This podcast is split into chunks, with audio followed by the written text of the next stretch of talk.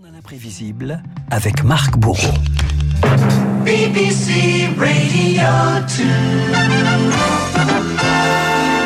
Allez, pas d'inquiétude, hein. vous êtes bien sûr Radio Classique. Marc, c'est aujourd'hui l'anniversaire d'une institution britannique, la BBC, qui fête ses 100 ans, un siècle où se sont toujours mêlés l'histoire et la politique. Et l'histoire, d'abord, celle du tout premier radiodiffuseur au monde. Voici Renault, l'une des plus vieilles archives de la British Broadcast Corporation. Hello CQ, hello CQ.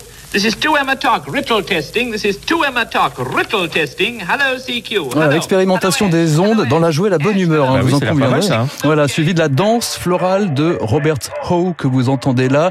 Un morceau remplacé quelques années plus tard par des tambours célèbres qui allaient traverser la Manche.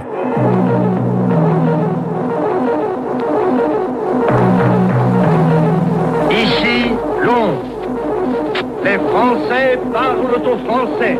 39-45, l'âge d'or de la BBC évidemment devenu un refuge pendant la Seconde Guerre mondiale. La BBC n'est plus une voix perdue dans les terres, c'est la voix qui organise la résistance d'un peuple. La BBC aux avant-postes en version française de l'appel du 18 juin 40 à cette prise de parole du Premier ministre Winston Churchill. Vive la France et vive aussi de tous les vents des braves gens qui marchent vers les temps meilleurs.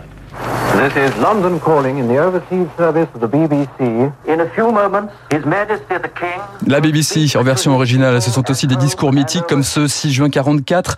Là, le roi euh, George VI l'appelle au dernier sursaut à quelques heures du débarquement. 80% des Britanniques étaient alors scotchés à leur poste de radio. Dans ce moment historique, assurément, aucun de nous n'est trop occupé, trop jeune, trop vieux, pour jouer son rôle dans cette croisade mondiale pour le bien. Que vous soyez en mer, dans une usine, que vous soyez un homme, une femme, notre détermination est sans faille.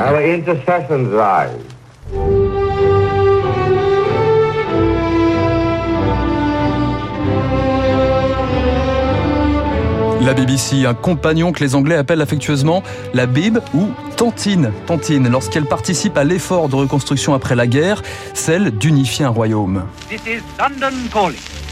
London, city of contrast. Et ça passe par un anglais impeccable, le fameux accent de la BBC Renault, décrit ici par son fondateur, John Race. Je pense que cet accent doit garder la pureté des voyelles ou des doubles voyelles. J'essaye d'obtenir un anglais de qualité qui ne peut être moqué dans aucun endroit de ce pays. Je m'oppose à l'accent d'Oxford ou de Cambridge, un peu précieux comme...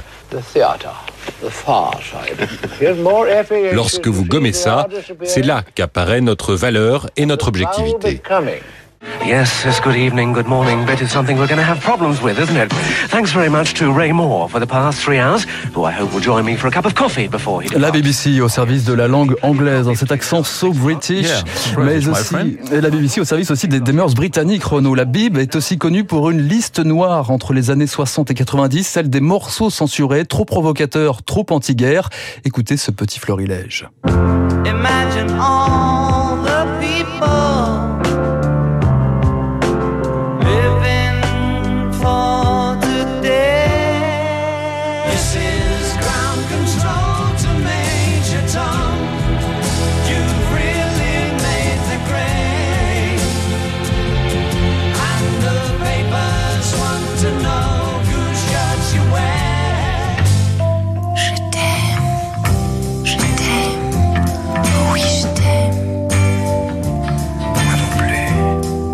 sera quand même numéro un en Angleterre avec Et cette pourtant, chanson. et hein pourtant, comme quoi la BBC ne fait pas tout. hein. La BBC Radio et Télé défrait aussi la, la chronique, hein, comme cet entretien avec Lady Diana, septième interview la plus regardée au monde, 1995, le grand déballage en direct. Pensez-vous que Madame Parker Bowles a fait échouer votre mariage avec Charles? Nous étions trois dans ce mariage, ça faisait du monde. Voilà, et ça c'est la réaction de la famille royale, hein, qui ordonne même la saisie de l'interview. La BBC, poil à gratter, et pas seulement à Westminster. No, no, no. Margaret Thatcher, que vous Oui. aurez reconnu, en guerre contre la BBC et sa supposée partialité sur la guerre des Malouines, sur l'Irlande du Nord, la Dame de Fer ne fend pas l'armure, bien au contraire. À tous ceux qui m'appellent à changer de posture, comme le répète à chaque fois ce prétendu média, je n'aurai qu'une chose à dire, changez la vôtre. La Bible, trop à droite pour Tony Blair, trop à gauche pour David Cameron et Boris Johnson qui menacent même à chaque fois d'une privatisation. Il faut dire qu'elle ne ménage pas les premiers ministres. Dernière victime en date, Liz Truss et cette conversation téléphonique au vitriol en direct début octobre. Le pays est en récession. Certains disent que les conservateurs sont incompétents, que vous devriez avoir honte. Est-ce que c'est le cas? Souvenons-nous de la situation dans laquelle se trouvait le pays. Nous tentons de baisser les prix de l'énergie pour l'an prochain. Et maintenant, c'est pire. Vous avez fait flamber l'inflation à cause de votre mini-budget. Le résultat de nos actions se fera ressentir cet hiver. Une première ministre acculée sur la BBC, 100 ans de tradition et de modernité, du classique bulletin d'information aux pitreries des Monty Python, 100 ans d'irrévérence, à qui l'on souhaite ce matin un chaleureux Happy Birthday.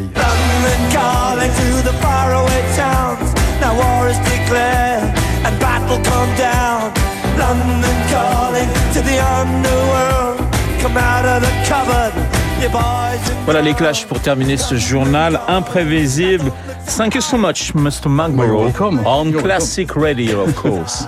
well, dans un instant, nous allons retrouver notre ami David Barrow pour son décryptage.